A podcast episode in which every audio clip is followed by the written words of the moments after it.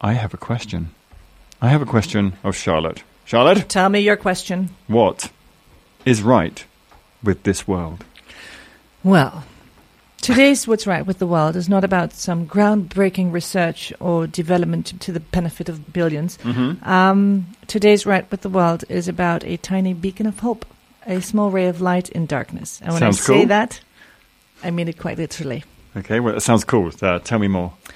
So, using two fans that he found at a scrap market and wires to rig them to, 15 year old Hussam Al-Attar has created his own source of electricity. He now has light in the tent where he and his family fled to in the south of Gaza since Israel's assault on Mhm. Gaza. And as a result, he's now referred to as Gaza's Newton. I like that. Yeah. So he um, told journalists that he himself saw the similarity between Newton and himself. Newton was sitting on a, an apple tree when an apple fell on his head and such discovered gravity. And this young Hussam and his family are living in the darkness and tragedy with rockets falling on them. And uh, he therefore thought of creating light in his family tent. So, how do you go about that? Well, their tent is attached to uh, the side of a one story house, and he could climb on top of that.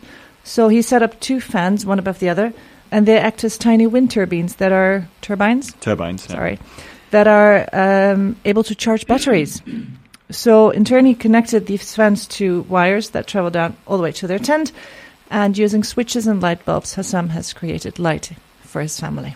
That's amazing. That's really cool. So, um, yeah, he must be really proud of himself for that, I would have thought. He is proud, and he especially told journalists that he was so happy to make this construction because it eases the suffering for his family, his sick father, his mother, um, his brother's young children, all of them suffering so much as um, a result of the war.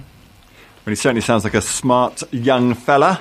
Well, he is very happy that people refer to him as Gaza's Newton because he is actually dreaming of becoming a scientist and like Newton and he hopes to create an invention one day that will not only benefit the people of Gaza uh, but the whole world. So as I said, it's a, it's a tiny bit of news. It's but one person and his family, but I also think it's important because it brings a shimmer of hope.